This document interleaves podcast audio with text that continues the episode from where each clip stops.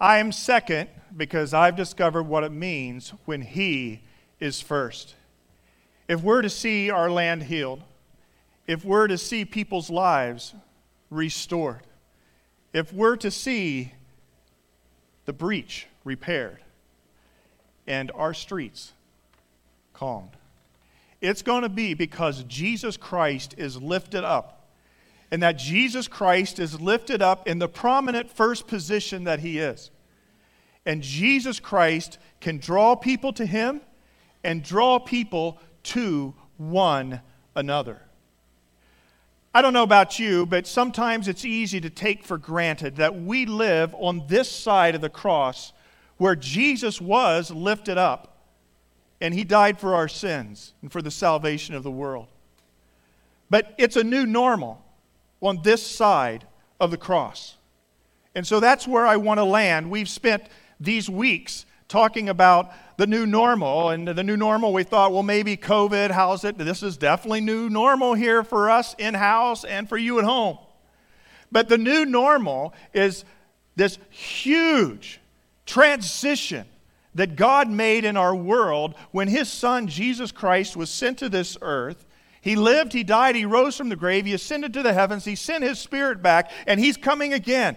And He is about redeeming and reconciling everything. You and I live in a big picture frame that's talking about God's story. You might think it's about your story, but your story fits into His story. And He is on this redemptive path. And he is establishing a new normal. He is going to wipe away every tear from every eye. He is going to establish us in an eternal kingdom, and we get to participate in it if we are followers of this Jesus. And so, the new normal, we've looked at a few things. We looked at the basin and the towel, which had to do with our identity, that we are called to be servants. And serving, being a servant, is not something we do, it's who we are. And Jesus, God Himself, come in the flesh to serve people, to give His life as a ransom for many. He demonstrated it. He calls us to it. The basin and the towel, he washed his disciples' feet before he went to the cross, symbolizing to them what they needed to do. And then we talked about the new heaven and the new earth and the understanding that we have a destiny that is so mind boggling and incredible that that future really should come back and redefine how we live our day and how we operate from, from week to week that new heaven and a new earth rushing in towards this world. It's that part of that picture frame of the redemptive work that God is doing. And then on the day of Pentecost, we talked about the Spirit and the fire. And the Spirit of the fire is not so, ooh, wow, look at all that cool stuff and people speaking in different languages. That was the demonstration of the Holy Spirit. But the fact of the matter is, we live in the new normal which is the new normal of a permanent, indwelling Holy Spirit with us if we're followers of Jesus. No longer is the Spirit coming upon people and then pulling back, right? Jesus dwells within us through his Spirit. And the day of Pentecost was a new normal because never before in history had there been a permanent, ongoing indwelling of the Holy Spirit himself. And it's a scary thought. Think about it. Maybe you haven't thought about it this morning, but you walked in, and if you're a follower of Jesus Christ, you brought the temple with you. The Spirit of God dwells within you and me. That's like, wow, I don't have to go to a temple anymore. The temple dwells within me. Then I better, better be careful where I take this temple, right? Maybe I ought to tune in to hear the Spirit's voice more because He's right here with me. That's a new day, it's a new normal. And then last week with the social injustice, we talked about the well and the dream and how Jesus uh, reached out to the Samaritan woman at the well on a hot day. And the disciples were like, What's it doing talking to that lady? Right? And Jesus came for all people. He is the Lord of all. And he had to show Peter as well because he didn't learn it when he was here walking with him on the earth. But when Christ ascended, he sent his spirit and he had to teach Peter that the gospel of Jesus Christ is for all people. And so Cornelius called, had Peter come, and Peter gave the gospel message to the Gentiles as well as to the Jews. So there's a little bit of review in case you missed a few weeks. We now video. Did you know that? You can go watch some of those weeks if you want. And it's not that I want you to watch me. I, I want us to grow, to become stronger disciples of Christ, to be in His Word. And it's important for us to do that not only once every seven days, but you on your own, us during the week, maybe even catching other people that have done live streams. May we grow in the knowledge and the wisdom of the Word because we are called to a new normal today. I want to close this series by talking about the cross and the tomb. We got cheated out of Easter with COVID as far as gathering together. We got cheated out of Good Friday, even though I enjoyed doing that Good Friday message from my home. And we got cheated out of the whole Passion Week. So I said when we got back together, we were going to focus on the cross and the resurrection, and that's where we're at today. We're not going to dive too deeply into the actual details of what happened to cross and resurrection. Many of you know the story of what Christ did that was the pivotal point of all history. But I want us to focus on what this pivotal event, the cross and the tomb, the empty tomb, means for us now that we live on this side of that event. It is truly a new normal that we should not take for granted because that new normal is what we will celebrate throughout all of eternity. Have you thought about that? If you are a follower of Jesus Christ, you will be alive a googol years from now. I'm not talking about the website. A googol is one with 100 zeros behind it and even beyond, and we've only begun, right? We will be eternally alive as redeemed human beings. That's our destiny. And when we're a googol years from now, guess what we're going to be celebrating? The cross and the empty tomb. Worthy is the Lamb who was slain. You know, every language, tribe, and nation continuing to still worship the Lord. For you took our sin upon you. You, you were slain for our thing, and we are redeemed. And the angels are going to be standing back, oh man, I don't really know what they're talking about, but that's really cool. We sort of saw it. Didn't really happen for us. But man, redeemed humanity, ruling and reigning with Christ for all of eternity. We're like, whew, man, I never get tired of that. Bring it on. Bring Joe back up in the band. Let's sing it again about his reckless love and how he sought us out. Friends, the pivotal event of the new normal for all of eternity is the cross and the empty tomb. This week I came across uh, a story from uh, Sarah Sanders. You know who she is? Sarah Huckabee Sanders. She was uh, White House press secretary. She's the daughter of Mike Huckabee, who ran for president a couple times and was the governor of Arkansas. And she was sharing with uh, an audience about the need to, to you know, uh, invest your life and uh, make a difference. And she referenced, maybe you've heard this story, she referenced 11 year old girl who was taken to Israel, to Jerusalem, by her parents. The family vacation, the family wanted to show the biblical sites to her and her brother, older brothers, and uh, they went around a lot of different sites. But there was one place that they wanted to go to as a family, but they were concerned about her, about this girl's age. She was 11. And it was the Yad Vashem uh, Holocaust Remembrance Center that's in Jerusalem. And as we know, the Holocaust, the Jewish people were not only imprisoned, they were exterminated. Six million Jews died during World War II in Nazi prison camps and by other means. And the mother and the father were concerned about how the 11 year old would respond going through all the different scenes of this um, museum, really, this remembrance center. And so they decided maybe she was uh, mature and old enough to do it, and, and they decided that dad would stay with the little girl as they walked around. And if it got too much and too overwhelming for her, that, that he would take her and, and they would leave. Yad Vashem. So they came in, they began to walk their way around, and all the story was done at that time in a, in a sequential timeline about how they were brought in, and, and then, you know, Auschwitz and what happened there, and pictures of piles of sh- little kids' shoes. And, you know, they put a, a, Star of David on the little kids, not to, you know, uh, be nice to them, but to mark them out and that kind of thing. And so from one picture to the next, and one uh, uh, setup to the next, this young little girl walked and looked and listened and read. And the dad was concerned. He would stay sort of close, sometimes hold her hand, and she didn't say a word. He was wondering what was she thinking, seeing all this tragedy. He got to the end of the visitation line, and there was a guest book and you could sign your name in the guest book. And then there was a section for comments. And the young girl grabbed her dad's pen out of his pocket, which he always had, and went up and in her childish scrawl, she wrote her name. And then he leaned over, thinking, I wonder if she's going to write a comment. And she did.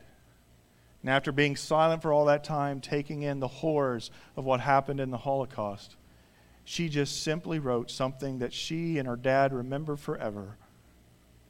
Why didn't somebody do something? Why didn't somebody do something? I think that's a question our world's asking a little bit today. From George Floyd having a knee placed on him that took his life, you're thinking, why didn't somebody do something? The other police officers, or why wasn't known there? And then other kinds of injustices that were done. People that have gotten away from uh, being able to be held accountable for prejudice issues. Why didn't somebody do something? You know, you can look back into our slavery in America. Why didn't somebody do something? And eventually, somebody, I guess, did. And, and there was the Emancipation Act, and they were freed in that sense. But yet, 400 years later, we're still wrestling with this issue in our country. What is it that's behind the scene? What's in the spiritual realm that causes this still to be so ugly in our world at times? Why didn't somebody do something? And then, then the protesters were doing something, but then it turned ugly. And in some places, they became riots and there was looting and people took plunder. And you're like, well, somebody do something. I'm watching people just haul out big screen TVs out of Walmart and crashing windows. Somebody should do something. And then there's a movement now to say defund police and that kind of thing, thinking that's going to do something. What's, uh, let's rethink through this. Why doesn't somebody do something? Maybe that's some of your angst and your heart today concerning all that's going on. Why doesn't somebody do something? And I believe God's calling us as the church to do something. But our do something is based upon someone who did do something. For God so loved the world that he gave his only begotten Son, that whoever would believe in him would not perish, but would have everlasting life. And so, as we close on this pivotal thought today, living on this side of eternity, the cross and the empty tomb, it was Jesus Christ. He did something about it. He did something about what we see in our world.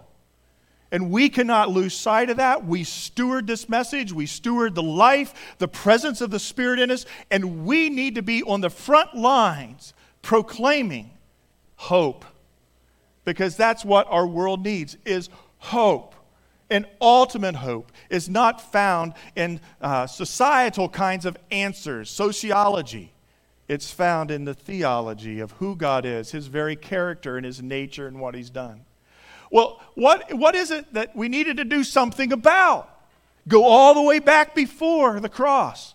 Well, there's some pretty big deals that need to have something done, something about. And the first was the problem of sin, the sinful nature. Before the cross and the empty tomb, the problem of sin was dealt with how? You know this? In the Hebrew scriptures, they would take an animal sacrifice with the blood into the holy place. They would have offerings made. One time a year, there would be the Day of Atonement when the high priest went and did all kinds of rituals into the Holy of Holies. There were continual offerings, sacrifice, sacrificial offerings, blood, life being poured out for the forgiveness of sin. Sin needed to be dealt with. Not only was it a sin plural problem related to multiple sins, multiple sins of all people, including our sins here today, but the sinful nature itself that is bent towards not obeying and seeking God. Now, here's the interesting thing for all have sinned and fall short of the glory of God, Scripture says. But you know what? Sin has sort of a, a boomerang kind of thing to it. Sin keeps us from God, and only God can keep us from sin. What we have in our world today is an evasiveness concerning an interest in God. If someone does not have an interest in God, I will readily point out to you that there you have a sinner. Because our sin makes us not want to be with God. Have you ever found yourself in sin? Maybe you're tiptoeing in it right now. I guarantee you this if you are sinning and you're actively, you know, being disobedient to what the Father's told you to do, it will cause distance between you and God. But the very thing you need to be able to get back in line, to see yourself free from the, the chains of sin, is God. But what we have in our world is a taboo going on today. It's not only that there is a, um, a disobedience of God or uh, a lack of belief in God, there is apathy and indifference. Why do we not talk about God more? Oh, we can bring that in picture. That's, that's the spiritual stuff. You keep that in the church. No, God is the solution to what we have need of today. There is a sin problem. It is sin that causes racism. Racism is a sin. Prejudice is a sin. Violence is a sin. Stealing, loitering is a sin. But it's not just the active sin, we've had to catch ourselves on that, right? It's the attitude as well as the actions. For all have sinned, we're all in that camp. So you may have some ugly sins. I may have lighter sins that I think I'm putting over here in the corner, nobody notices. But we have a sin problem. And when Jesus came, the cross and the empty tomb dealt with the sin problem and the sinful nature because the sinful nature has power to it. And so Jesus came and he did something about the sin problem.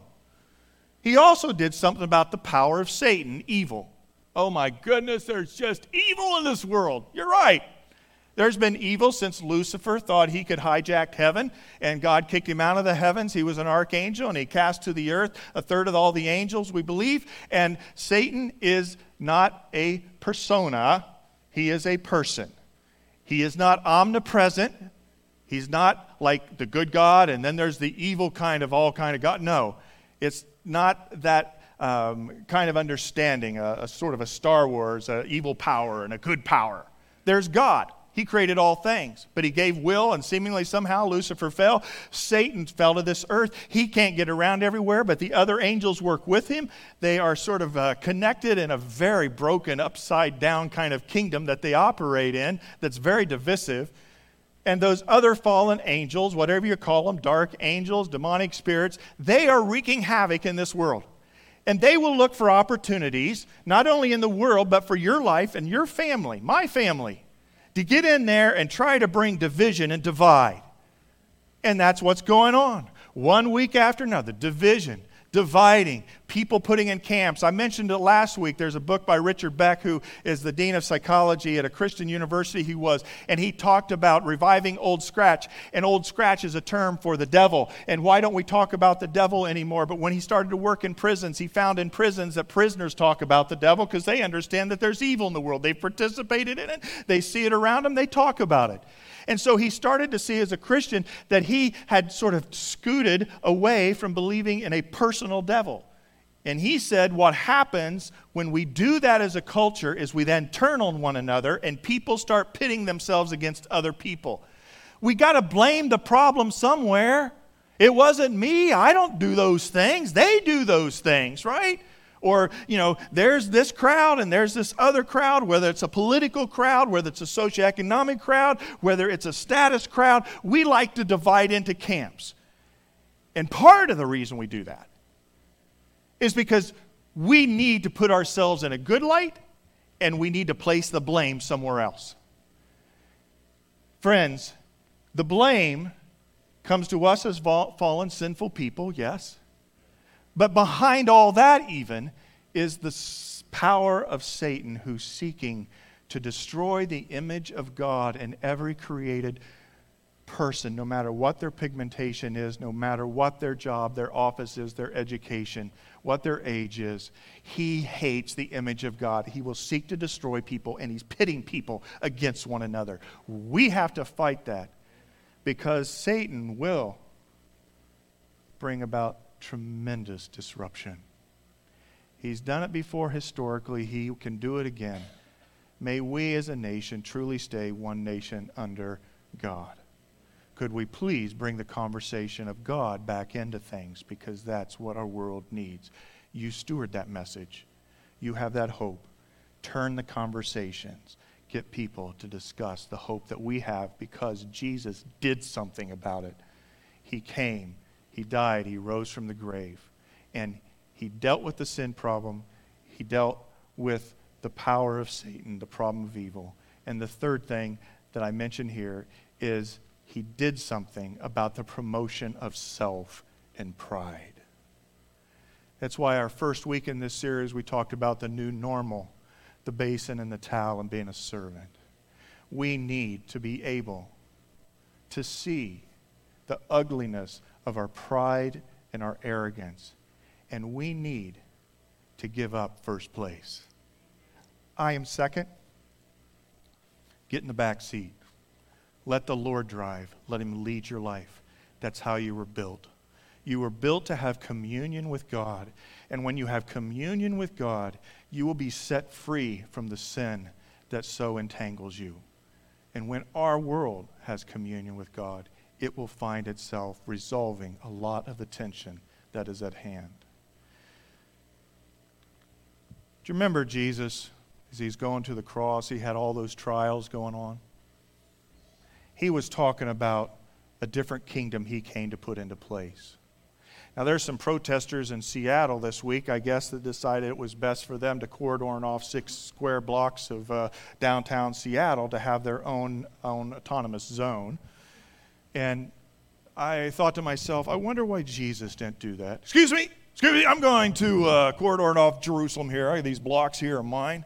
And my disciples were now going to sit here and do this. Now, you know, I, all different kinds of opinions on things out there, how people voice their concerns. But when Jesus came, Jesus did not come to establish a physical earthly kingdom quite yet. This is before Pilate. Pilate comes into him. He talks to him. What's going on? Who are you? Are you a king?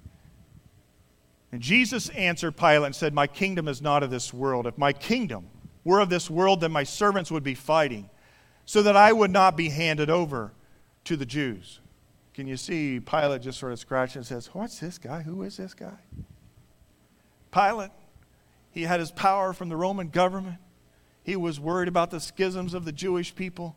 He just needed to deal with this and get on with his day so he could have dinner. But Jesus says, As it is, my kingdom is not of this realm.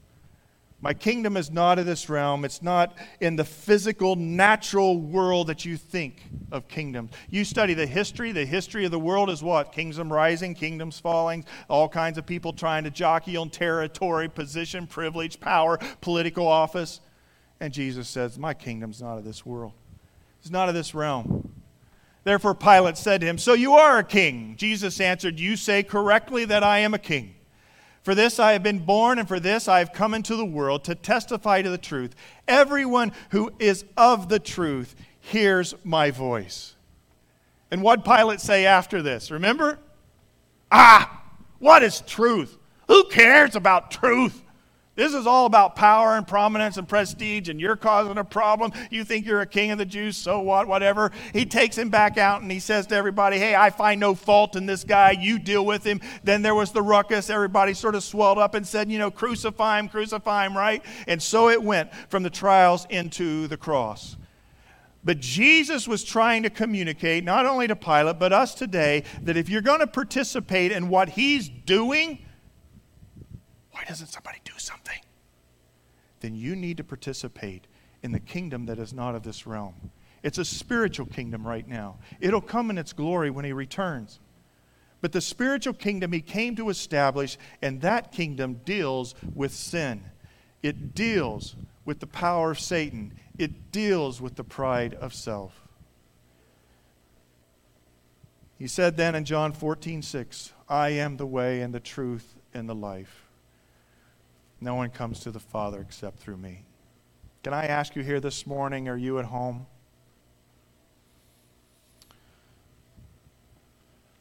Have you come to know Jesus Christ as the way and the truth? Or do you find yourself, ah, what is truth? I'm just trying to get the bills paid and get my way climbing up the ladder. Jesus is the way, the truth and He is the answer for the need that we have in our world today. Sin can be completely forgiven, past, present, and future, because of the cross of Jesus Christ. 1 Peter 2:24 He himself bore our sins in his body on the cross so that we might die to sins and live for righteousness being upright by his wounds you have been healed he did something about it he shed his blood, he brought in a new covenant. Why did the blood have to be shed? There's many different reasons. It fulfills Old Testament prophecies and, and the religious rituals of that day. But do you know you don't get an inheritance unless somebody dies? You ever try to get an inheritance before somebody dies? Somebody dies, you get an inheritance.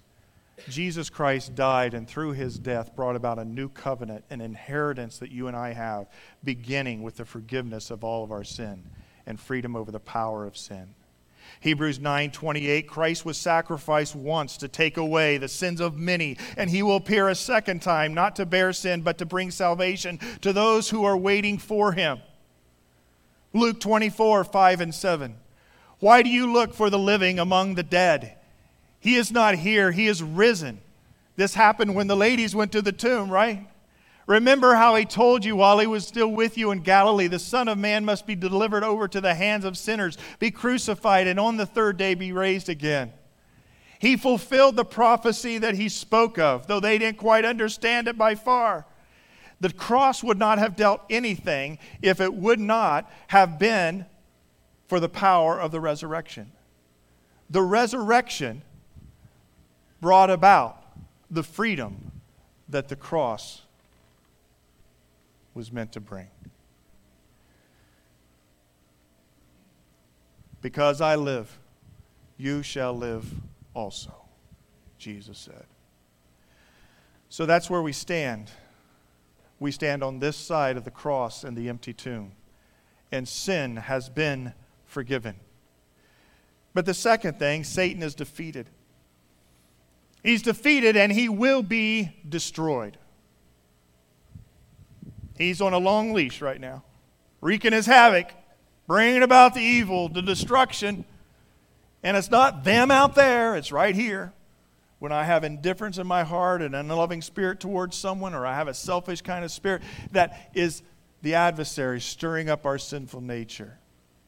And sometimes it's direct oppression. His power has been defeated at the cross. Some of you know I've been involved in some deliverance work through the years, and I tell you what, there's nothing more stunning to me in life than being in a prayer session when somebody has spiritual strongholds over them, and we are in a prayer session, a deep prayer session, working through their issues, asking God to free them of some of the entities that have reached and, and brought conflict in their life. And when we speak and we proclaim the name of Jesus Christ, how they shut down and they stand back and they say, Yep, one striking in particular, I remember when we were having a terrible time seeing a person brought to freedom, and I'm like, maybe I don't have the faith or something else is wrong. And we just simply said, in the name of Jesus Christ, you unclean spirits, we take you back to the cross 2,000 years ago for what happened on that cross when Jesus Christ died and the power of the resurrection. And immediately the unclean spirit just stopped, changed its demeanor. I know, I know, I was there. I'm thinking, really? I was there. It was my defeat. I will leave. I'm going like, man, Jesus, powerful. What he did at the cross and the resurrection, that's powerful. You think you're hounded by Satan and his workers? And that may sound weird to you. Maybe if you're out there watching the videos, like, wow, where's that pastor going at today? Friends, it's real. Satan is a real person. He's the author of evil. He instigates things. He breeds contempt and concern, stirs up the sinful nature, all kinds of havoc. Sometimes our fight against the world, the flesh, and the devil is direct on attacks of the devil. And I'm telling you, when I am on this side of the cross, what I do in a prayer session, if it's a deliverance kind of work is I rest not on my words, not on some fancy prayer. I rest on the finished work of Jesus Christ, and I say, because Christ defeated you at the cross, and through the power of his resurrection, you have no rights to mess with my friend. That is the authority that we have. And so if we see a world gone amok, don't, oh man, I got just sort of help. I pray, God, you get us out of this situation. Pray with authority because we're on this side of the new normal. He defeated Satan. And one day he will be destroyed. I'm only going to give you one verse here. I could give you a lot. But Colossians 2:15, I love this verse, having disarmed the powers and authorities, he, Christ, made a public spectacle of them, triumphing over them by the cross. They thought they made a public spectacle of Jesus. They tortured him. They walked him through the streets. They held him up on a cross in public display. Ridicule was thrown at him. He saved others. Why can't he save himself? Ha, ha, ha, they divided up his garments. And all the time, Jesus at the cross and through the resurrection was dealing with the powers and the authorities in the spiritual realm, in the kingdom that is not of this realm. He was taking care of business, Jesus was, disarming Satan so that you and I, here today, where you're at, in your home, you do not have to succumb to the oppression of Satan in your life. So claim the authority that you have, not in yourself, but because of that finished work of the cross. The cross and the empty tomb. Jesus did something about Satan. One of these days, he'll be cast into the lake of fire, it says in Revelation, and will be no more. And it will be a new day as we move into eternity. But for whatever reason, He's allowing him to roam like a roaring lion today. And we, when we see it on a TV screen, when we see it in our home, when we see it with our friends, May we not become helpless, but may we turn to that which has been provided through the cross. The third is self is able to find true identity in Christ. Self is able to find true identity in Christ. Friends, don't we struggle with this? Pride and arrogance. Oh, we may not be a haughty person, but everything's about me. We're born with a sinful nature that says, me first. Me first. It's a radical move in your life to get to the back seat and let Him be first. But when we let Him be first, He deals with the self issue gone amok. And He gives us the true identity that we have in Him. And that's what Tony Evans was talking about, wasn't it? That's why you wanted to clap. Like, yeah, man. Yeah. I'm second because I know what it means to put Him first. Ephesians 2 4 and 5 says this But because of His great love for us, God, who is rich in mercy, made us alive with Christ even when we were dead in transgressions. It is by grace that you have been saved. And God raised us up with Christ and seated us with him in the heavenly realms, it says in verse 6. In Christ Jesus. This is that spiritual kingdom. My kingdom's not of this realm. What do you mean? What do you mean, Gary? What's this verse really mean? You have a place with Christ in the heavenly realms. You are a son or daughter of the king. You're a child of the Most High God. God raised us up with Christ through what happened at the cross and the resurrection. We are seated with Him in the heavenly realms in Christ Jesus in order that in the coming ages He might show the incomparable riches of His grace expressed in His kindness to us in Christ Jesus. That's why it goes on then and says in verse 8, For it is by grace, right? It is by grace you have been saved through faith. And this is not from yourselves, it is a gift of God, not by works, so that no one can boast.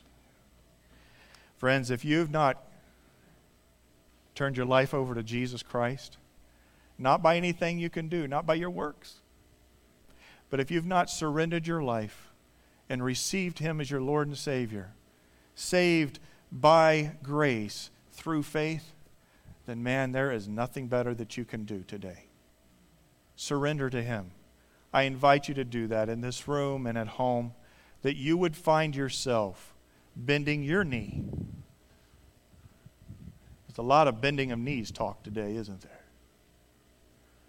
That you would bend your knee and proclaim his of king, him as King of Kings and Lord of Lords and receive him as your personal Savior.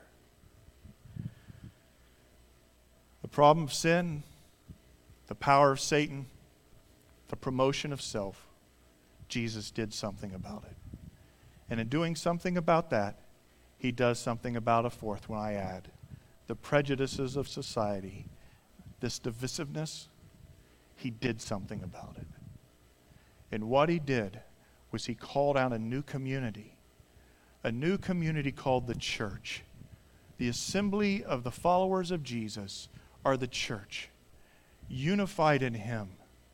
Every language, tribe, and nation, every generation, past, present, and future, will be gathered around the throne on that final day in perfect, blissful unity and one accord. You looking forward to that worship day? Friends, in the brokenness of our culture today, may we not become discouraged, but may the hope of what Christ has in store and what he's doing call us forward. And may we participate in the work that he's doing. Society will find peace if it's unified in Christ. We have the message. We have that life to offer. May we be diligent in it. Titus 2:14 Jesus Christ who gave himself for us to redeem us from all wickedness and to purify for himself a people that are his very own, eager to do what is good. He's calling out his church.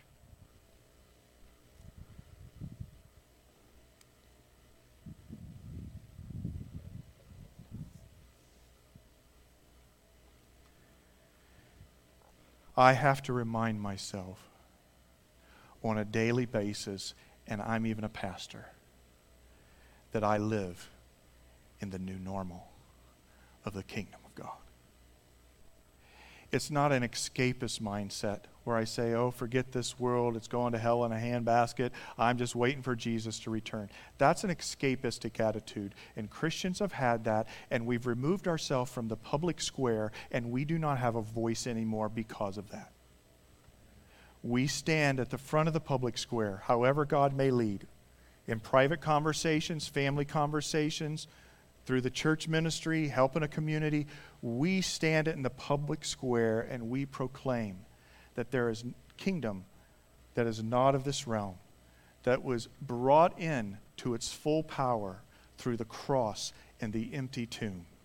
And that we have a hope to offer, but they, those who have need, maybe you who have need today or you at home, must bend your knee and receive Christ not only once and for all as your Savior, but every day as your King, every day as your Lord, and live for Him. The Holy Spirit will bring renewal to you. That communion with God will keep you from the sins that are ugly.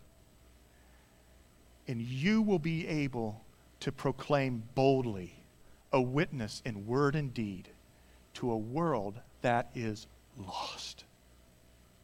I've pulled back from the news. Some of you have pulled back from social media. That's okay. You got to get some good headspace. But may we just not throw rocks of Scripture out there.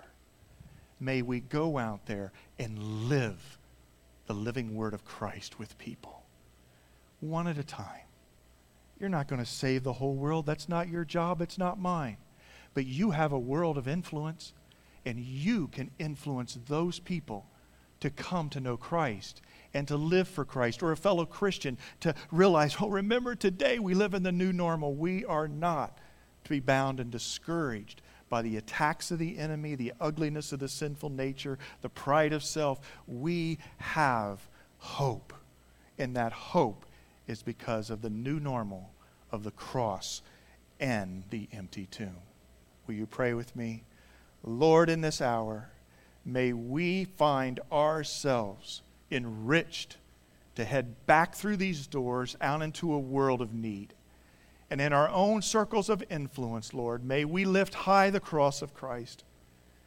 Lord, may we be filled with your Spirit and may we proclaim your kingdom until you come again, both in word and in deed. For us as a church, empower us, quicken us, turn us inside out to be an externally focused church. May we go from here and go from our homes this week as we're allowed, and may we find ourselves full of joy because you're with us and you're working through us to reach others who need that joy too. And God's people said, Amen and amen. I want to encourage you if you need prayer, there's just simply um, email me at pray at theawakening.church. I'll be glad to interact with you, pray with you. And uh, you're going to be dismissed here by Rose, or are you just going to have them go up? There we go. I guess you're not going to be dismissed by Rose. We're trying to do protocol around here. But uh, the offering, you can text that word on website, or there's baskets on your way out. God bless. Have a great, great Sunday.